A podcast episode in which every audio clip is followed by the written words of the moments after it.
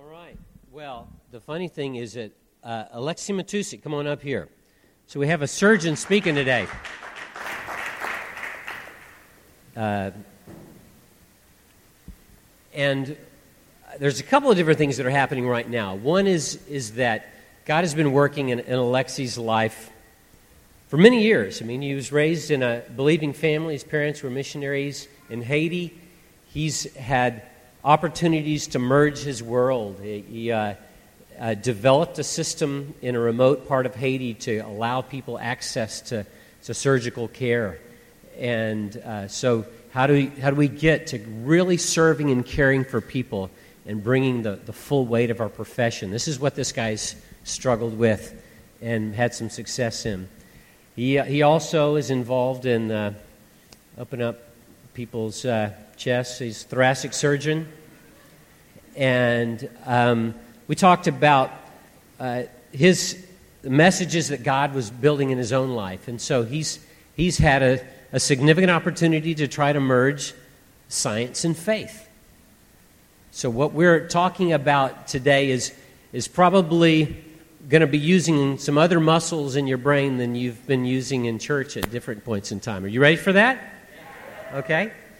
And, um, but also hearing his heart. So, uh, anyway, we're so glad uh, you're where you're at. I'm so glad I'm not doing what you're doing. And I Fair haven't enough. put in the, the hours that you do, but, but that God has given you grace. He's also a, ninja. For those you don't know, anyway, it's another story. Competed on that show. So, uh, so it's a, they call them ninjas. So you're, you're, you're one right. of those guys. Good, good hand strength, I think, is what he's got for sure. So, Lord Jesus, thank you for my brother. We ask that, that you would uh, build up the body of Christ today, that you would, you would uh, uh, affirm purpose in, in every professional in this room, every, every person that's, that's living out the, the, the talents and the gifts that you've given them and, and trying to step by step see what does this mean to obey Jesus and have a relationship with Him in the midst of all this. So, Lord, uh, give him fresh grace and discernment and, and, anointing. In Jesus' name, amen. Thank you, Mark. Um, so, the reason I'm up here today is that Mark believes, and the leadership in this te- uh, church believes in building uh, and equipping people for the gospel. And so um, they've given some people a chance to talk to you, and if I don't do a good job, you'll never see me again. But that's okay. Uh, thank you so much to the leadership team for giving me a shot at this, and uh, hope to um, do a good job so you guys uh, learn something. Um, who am I? Um, some of you don't know me. Um, we've been going to this church for about seven years. I am a person um, who's grown up in science. My parents were both educators. My dad was my uh, elementary school teacher for a couple years, and uh, I got to watch my first surgery in Haiti at age 10, and so um, put me on a lifelong path of pursuing medicine. And um, a lot of people who go through medicine know this story. It's familiar to everybody but, uh, that's in medicine, but those of you who are not, it takes a lot to get to be a practicing surgeon. So I did four years of undergraduate, like many of you sitting over there. I did five years of medical school, including a year of research, and I did five years of general surgery and three more years of research, and now I'm finishing my final year in thoracic surgery at the Brigham and Women's. So that is 20 some years or so of uh, learning lots of science stuff. And uh, i got a public health degree from the Harvard School of Public Health, and not to say that those are achievements that I'm proud of, but God has put me on that path, and every step of the way He sent me, it wasn't because of my own achievement or my own working hard um, to get me to where I am. And I don't say get me where I am because I'm at a Harvard hospital. I say get me where I am because I'm able to do incredible things in, in a way that other people don't get to experience. Um, in surgery, you are on the raw front edge of human existence. And um, that's sometimes a little bit harsh, and sometimes it's a lot to deal with. Um, I've had my hand on someone's beating heart as it stops. I have watched people die under my hands. I've watched children die. I've watched old people die. I've watched middle aged people with children die of terrible diseases. I've also seen big saves and people make it through things that we didn't think they should make it through. Um, four weeks ago, I got called uh, to the operating room in a stat page to come to the operating room because a pulmonologist had done a biopsy on someone with a lung transplant. So that's a normal, easy, routine procedure that should have no complications. But the patient was a little bit sicker than most, so they were doing it in the operating room. And when they call for the surgeon to come to the operating room quickly, that means they've had some kind of problem. And they said, you know, we did the biopsy, we're having, we woke her up, we took the breathing tube out, but she's having trouble oxygenating and we don't know why. And I said, I'm running to the operating room, get an x ray. It took me about six minutes to get to the operating room, but I was running as fast as I could go and didn't know if there was a serious problem or not a serious problem. But we got there and we saw the x ray, and there was expanding air on both sides of the chest. That's putting pressure on her lungs and causing her lungs not to be able to expand. So, what had happened was the biopsy, you take a small little tweezers and it goes into the airway and it takes a piece of the lung and sometimes that pops a hole in the lung and then the lung the air you're blowing into the lung leaks out of the lung and accumulates inside the chest and squishes the lung down. Normally there would be no way for it to happen on both sides because they only biopsied one side. But in this case it was in both sides. And if the pressure gets high enough it kinks off the blood supply. And this is known as a surgical emergency. Uh, it's called a tension pneumothorax. And it's instantly obvious as soon as you see the x-ray. So as soon as I saw the x-ray, I said, give me a knife. Like the way to, the way to solve this problem is to put a hole in the person's chest. Because then you let the air escape, and then the lung expands, and then they recover. It took a little longer to get the knife in my hand than I wanted, but we got, you know, didn't take me long to get inside of her chest. But put the finger in, spread the hole, air releases, saturation comes up. I felt pretty much like a hero that day. I was like, this is awesome. I saved somebody's life. Went home and told Sarah, I said, I really think that I saved somebody's life today. And I found out that uh, two days later, we found out that the pressure of the air was so high at the time that actually air went into her bloodstream and caused a massive stroke that she never woke up from. She was 55. Uh, so my experience is somewhat raw, and that's on the front edge of science. But I've also been privileged to live sort of on the front lines of faith. My parents are both missionaries to Haiti. I was, traveled to Haiti and lived there for two years at age 9 and 10, and then continued to go every summer. I have seen poverty to a level most people have not. Um, I've worked in hospitals there. I volunteered for 10 days after the earthquake in 2010.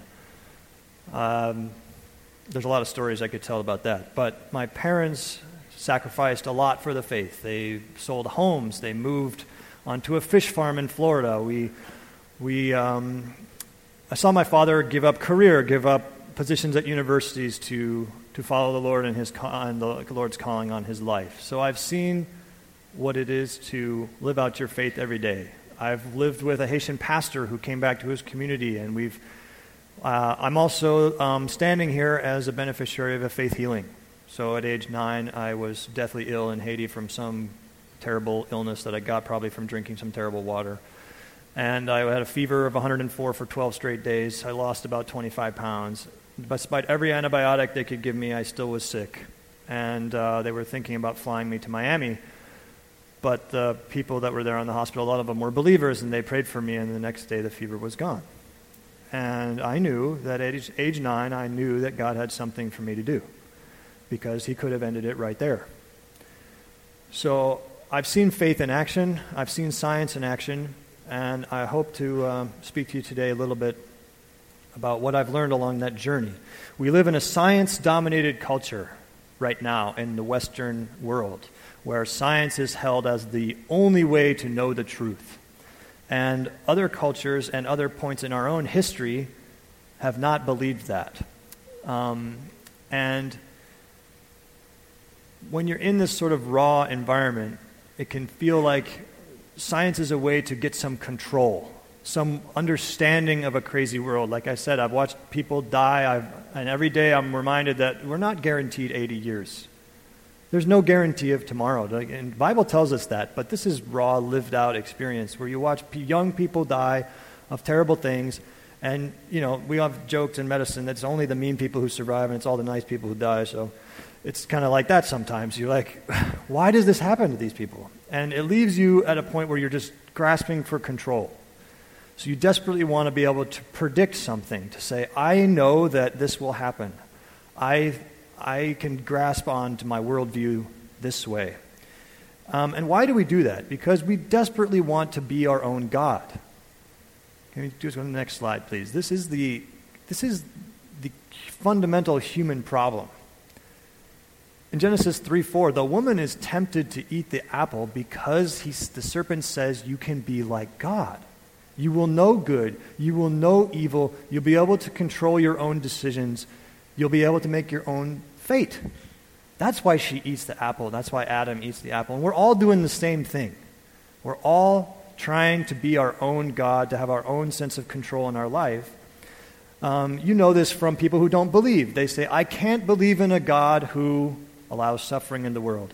I can't believe in a God who does this or does that, or isn't visible, or doesn't talk to me, or they're saying, I can only believe in a God I can understand and predict.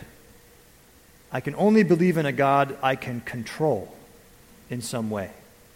Now, believers, we've gotten to the point where we believe in God, but we still do the same thing.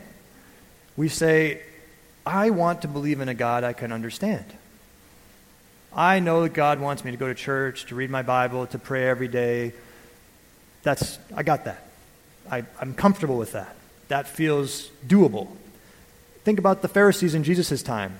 They did this. They said, well, we have rules, right? God has given us rules, and if we follow the rules, we're good with God. Why did they do that? Because they wanted to have some sense of control. If I do this, then I receive this from God. And I call it putting God in a box. So it's God it's the God box. And we all do this. So we kind of like this God that wants us to go to church wants us to read the Bible, wants us to pray. But do we like the God that asks us to sell a house? Do we like the God who asks us to change a career?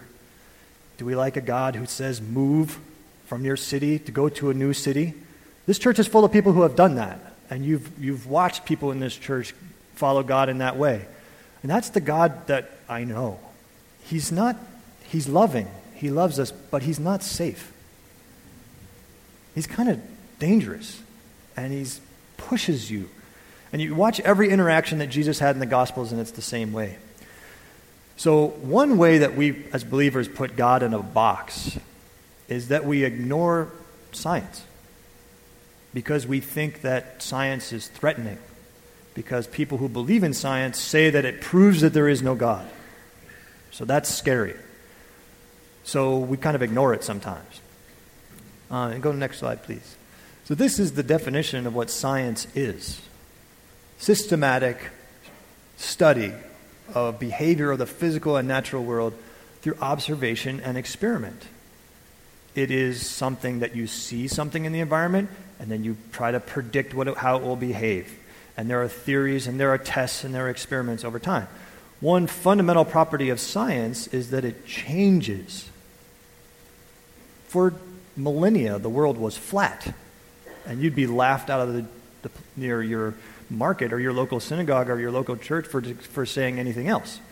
And then it was obvious that the earth revolved around the sun. No, the other way around. The sun revolved around the earth because it comes up over there and it goes on over there. So clearly it's going around us. And if you suggested anything else, you'd be laughed out of town. In fact, Galileo was almost killed, right? Because he suggested the opposite. So science changes to as we discover new things, as we observe new things, that we have new methods, new technologies, we discover more. And so science is a moving target.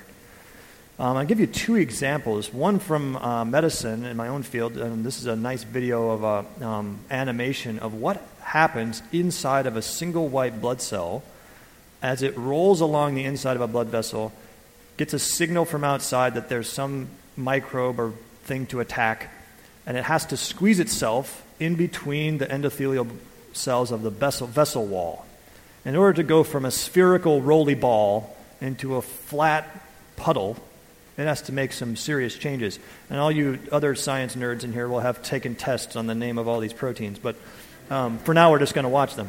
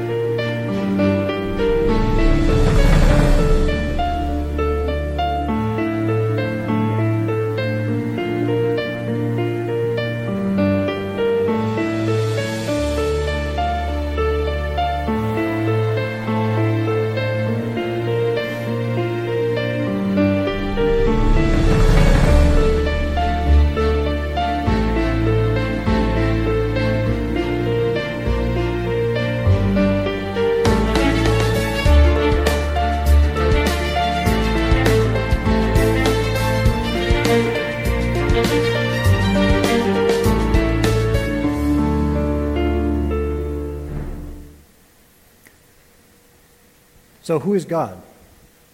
If He can do that, that's just inside one cell. So, there are levels beyond that, right? There are atoms, there are proteins. Those are mostly proteins, but there are carbohydrates and things that are much smaller, and the, and the universe goes infinitely small. So I like to think that if God does that, He's a master watchmaker. He is intimately concerned. Inside every cell is a galaxy of action. None of those things are alive, by the way. They're all proteins that are moving. And I'm going to give you another example that goes the other direction. So, um, next slide, please. This is the Hubble Space Telescope, uh, launched in the early 90s, now 30 years old. And the idea here was to put a space telescope uh, up above our atmosphere so that we don't get any interference from the air when we try to look at the stars.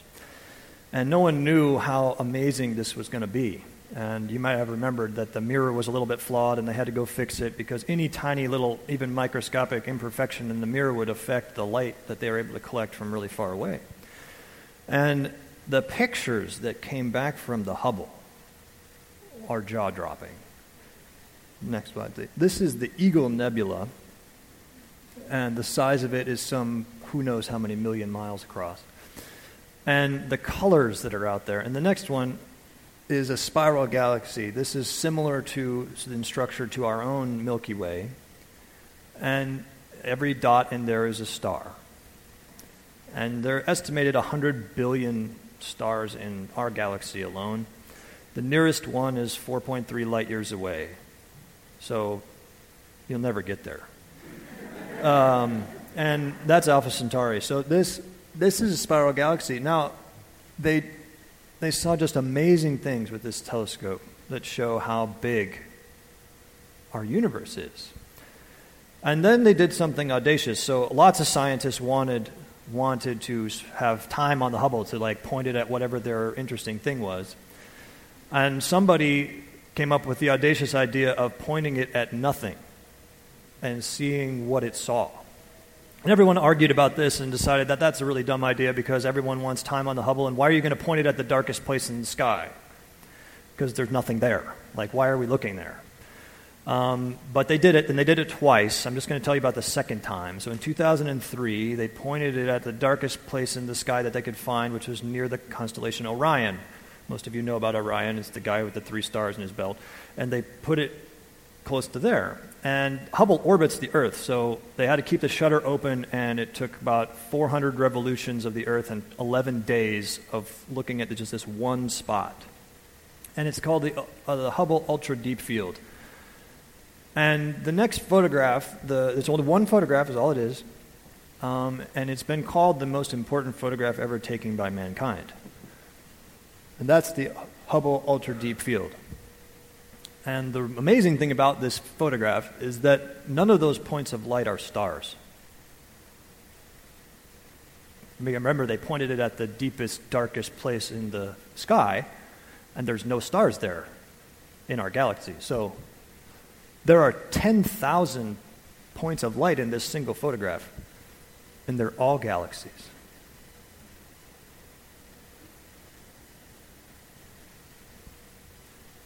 Every one of them. This is terrifying photograph. Um, I don't have time to tell you about dark matter and dark energy. So if you want to learn more about how big the universe is, go look up that stuff. So science can tell us what is here and maybe some about how it behaves. But because it's a field based on observation and experiment, it cannot my, my suggestion to you is that it cannot answer any of these questions. Next slide. Science is powerless to answer those questions. And anytime someone tells you that science has an answer to one of those, they're inventing a belief system. Now, my suggestion to you and what I've come to in my journey is that the Bible answers all of those. But it doesn't primarily answer the other ones about how things were created or, why, or, or what they are. It's about this. This is what Genesis is about. It's about who we are and why we're here and what our purpose is. And those are the questions every human really wants to know. These are the original human questions that have gone back to since humans were around. And that's important to remember, I think, because it can get very confusing when we have debates or arguments about how things started or whatever. And it can get unhelpful, I think. So I think it's important to remember that science doesn't answer those. It can teach us a lot about God, as we've just seen, about who He is and what He put here. Um, so I think there are a lot of ways to resolve supposed conflicts between faith and science. And I'm not here to talk to you about those because it's a lifetime of your own discovery. But the next book um, I've found pretty enlightening. This is a professor at Wheaton College, a believer and an expert in ancient cultures.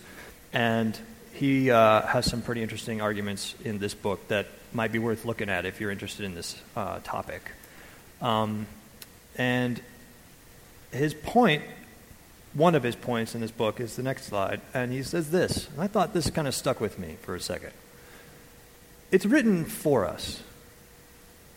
What he means by it's not written to us is that this is a document that survived for thousands of years in multiple cultures by multiple authors in multiple areas of history. Now, we know that we have to translate through language, and we know that we're translating from Hebrew and Greek, but we're also translating from ancient Hebrew into modern Hebrew into English. So there's translation, but there's also translation of culture and worldview. He makes the point that if God were to create a scientific material origins account, which science would he have picked? Would he have picked flat Earth? Would he have picked Earth centric solar system? Would he have picked sun centric solar system? Would he have picked basic Big Bang that says everything is coming from one point and going out? Now we know that space time in between objects is actually increasing. So, would he have picked that? So if he, if he picked the, a scientific point in history to lay down an ancient document that would explain everything to us, it would have been hard for humans to digest, right? We, a lot of people would reject it. Which point in history would have accepted it? This is his point. I'm not here to argue that he's right. I'm just saying take a look at it if you're interested. Um, and I think it can really help explain because his point is that the Bible answers our purpose question. Our fundamental question is what are we doing here? And that's what the Bible is all about. The Bible is super powerful. I want to give you one example of this translate through culture thing that I know from Haiti. So, in America, if I want to be your friend, say I want to be your friend, what do I do? I invite you over for dinner, right? You come to my house and you have dinner and we get to know each other, and that's what we do. In Haiti, that's offensive. Why is that offensive? Because it's blackmail. Because you can't say no to me when I invite you over for dinner because that's rude. So if I invite you over for dinner, it's ensnaring. Who knew? So the thing you do is to invite yourself over for dinner. because that says, I want to be your friend. I'm willing to be in your space. I'm willing to be seen with you. I want to be close to you. And it's an honor to receive someone for dinner. When I learned that, it took me 10 years. When I learned that, I tried it out a few times, and wow, did it make a big difference. Even for a three year old, I said, You know, I'm sleeping at your house today. Oh, wow, that's awesome. It's not rude, it's not imposing, it's awesome, right? I understood the story of Zacchaeus. Why is Zacchaeus excited when Jesus says, Zacchaeus, I'm coming to your house today? Because that's what the culture was. It was honoring it was an extreme expression of solidarity with a tax collector who is shunned by everyone as a thief and a cheat and someone who's betraying his own culture to help the Romans. And you don't understand that because we don't have a lens and we don't think about first century culture, right? We've got to translate even farther. This is origin myth. This is cosmology for Genesis 1, okay? So we got to go through the, what is the Bible? The Bible is history, it's poetry, it's dreams, it's songs, it's prophecy, it's cosmology, it's logic arguments, it's court level documents, it's eyewitness testimony to incredible events, it's paradox, it's declaration, it's imagery, it's metaphor, it's allegory, it's parable. It hits us on all the ways we're able to experience the world. It hits us in our emotions. It hits us in our thoughts. It hits us in our knowledge. It hits us in our guts. It hits us everywhere. So if we put it into a tiny box that says it must be according to my worldview, it, it diminishes its power. To say that it's all of these things makes it more rich and powerful, not less. Now, does that mean I want to show you what happened when somebody in the Bible put God in a box on suffering? And the guy kind of had a point. This is Job, after all. Next slide, please. So Job goes through some terrible stuff. He says, God, I ate from the tree. I know what good and evil is, and you're not being fair. This answer is crazy, right? The Lord is in a the Lord is coming out of a tornado, first of all. And then he says, Who is this that darkens counsel by words without knowledge? It's a fancy way to say, Job, you don't know what you're talking about. Were you there? And he says, Stand up and take it like a man. I'm about to show you who's boss. And this is a guy who's got did nothing wrong and has terrible suffering, right? And he challenges God after a long time. So God says, Were you there? And this, I don't know if you've ever read this, this is three chapters long about how God dresses him down, saying, I'm God, you're not. Trust me. I know what I'm doing. It may not seem like I know what I'm doing, but you can't put me in a box. Yes, Job, I love you. Yes, Job, I created you. Yes, Job, I care about you more than you'll ever know. But you can't put me in a box. I'm the God of the universe. Now, the counter to this is if you, on your own journey in considering faith and science, if you get a little loose with literal interpretation in Genesis 1, does that mean that you can't trust the rest of the Bible? Absolutely not. This is not like if God, if you come to the conclusion that God did not create the world in seven 24 hour days, does that mean that you have to question whether Jesus rose from the dead or not? No, because the Bible is all those things we just listed. And the Gospels are eyewitness testimony by people who died for it that would be convicting in any court of law. If you want more on that, next slide, please. This book is fantastic. This will set you on a firm foundation for believing in the gospel accounts and the resurrection. I don't have time to go into everything he says in this book, but it's unbelievable. You can rest assured that your faith is solid. You can rest assured that your faith has profound impact on your day to day life. It has profound things to say in a world that believes in science. So, how does this play out in your life? Maybe you're like me and maybe you're in a scientific field. Maybe you're at work and you feel a little scared sometimes to share about the Lord because people will think I'm not smart. People won't give me a promotion. People will think I'm less than. People will think I'm not rational. People will, people will, people will. That's the fear of man. Okay? We don't need to be afraid. Our God answers the fundamental questions of human history. Why are we here? What is our purpose? That's what people want to know.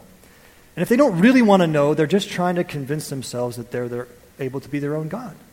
Because if I can convince myself that there is no God, then I can be my own master. That's the fundamental human condition. And our Bible has a lot to say about that. If you're in college, I want to talk to you guys for just a second. Because when you're in college, you've just gone away from your parents. And a lot of people create or form who they are in those four to five years. And so a lot of people have their faith shaken in college. A lot of people go to religious classes who try to prove that the Bible isn't true or that it doesn't really have any relevance. It's a nice ancient document and you can criticize literarily and so on. You also have forming friendships with people who are all trying to figure themselves out and all trying to form out what do I really think? And a lot of times after college, it's, you can still have some formation, but a lot of it happens in those four years. So I want to encourage you guys that your friends and yourselves and your colleagues are in a, you're a piece of clay right now. And what you discover and what you hang on to forms the basis of who you're going to be going forward. So if you witness to someone in college If you say, yeah, we're in the scientific, we're at Boston College, we're at Boston University, we're at Harvard University, and yeah, science makes sense and it teaches me awesome things about God. What? Right? My parents were, my mom was saved in her college years. You have an opportunity if you're bold and if you're strong in your faith and if you're nuanced and if you're able to witness to people. How do you witness best? By loving them, by loving enemies, by it's all, no one is saved because they got debated into it. Right? I've never heard that happening. Maybe it happens to somebody, but like maybe Lee Strobel is like the only one. I don't know. But very few. It's all about human interactions and love and sacrifice that draws people. And those years are really formative. So, in conclusion, I want to say that I want us to have confidence that Jesus is the answer to our questions of purpose. I would love it if we had humility in areas where the Bible isn't that clear, and that we approached quite those questions with, I don't know all the answers, but I know this that God loves me and He died for me and He saved you, and He can be as powerful in your life as He has been in mine. Get comfortable being uncomfortable. If we say we've got it all figured out, everyone knows we're lying. If we come in humility and we say, there are a lot of things I don't understand. There are some things I understand that I don't like, but I don't get to choose what God says. I don't get to choose who He is. He is who He is. And we have to believe in Him. I wish we would have courage to loosen our worldview a little bit to allow God to come out of His box. Maybe He's asking you to do something you're scared of. Bet on it. Guaranteed He is. Let God explode the barriers we're keeping Him in. And I want to say this final thing that God loves you beyond imagination. He is the master watchmaker. He paints with lives, with memory, with history, with emotion, with knowledge across an arc of billions of years. He is timeless. He is without limits. He is intimate and cosmic at the same time. He is surprising and he is dangerous. He is not safe and he is not comfortable, but he will protect you and he will be with you. He is the only source of meaning and he is the greatest adventure you will ever have. Thank you.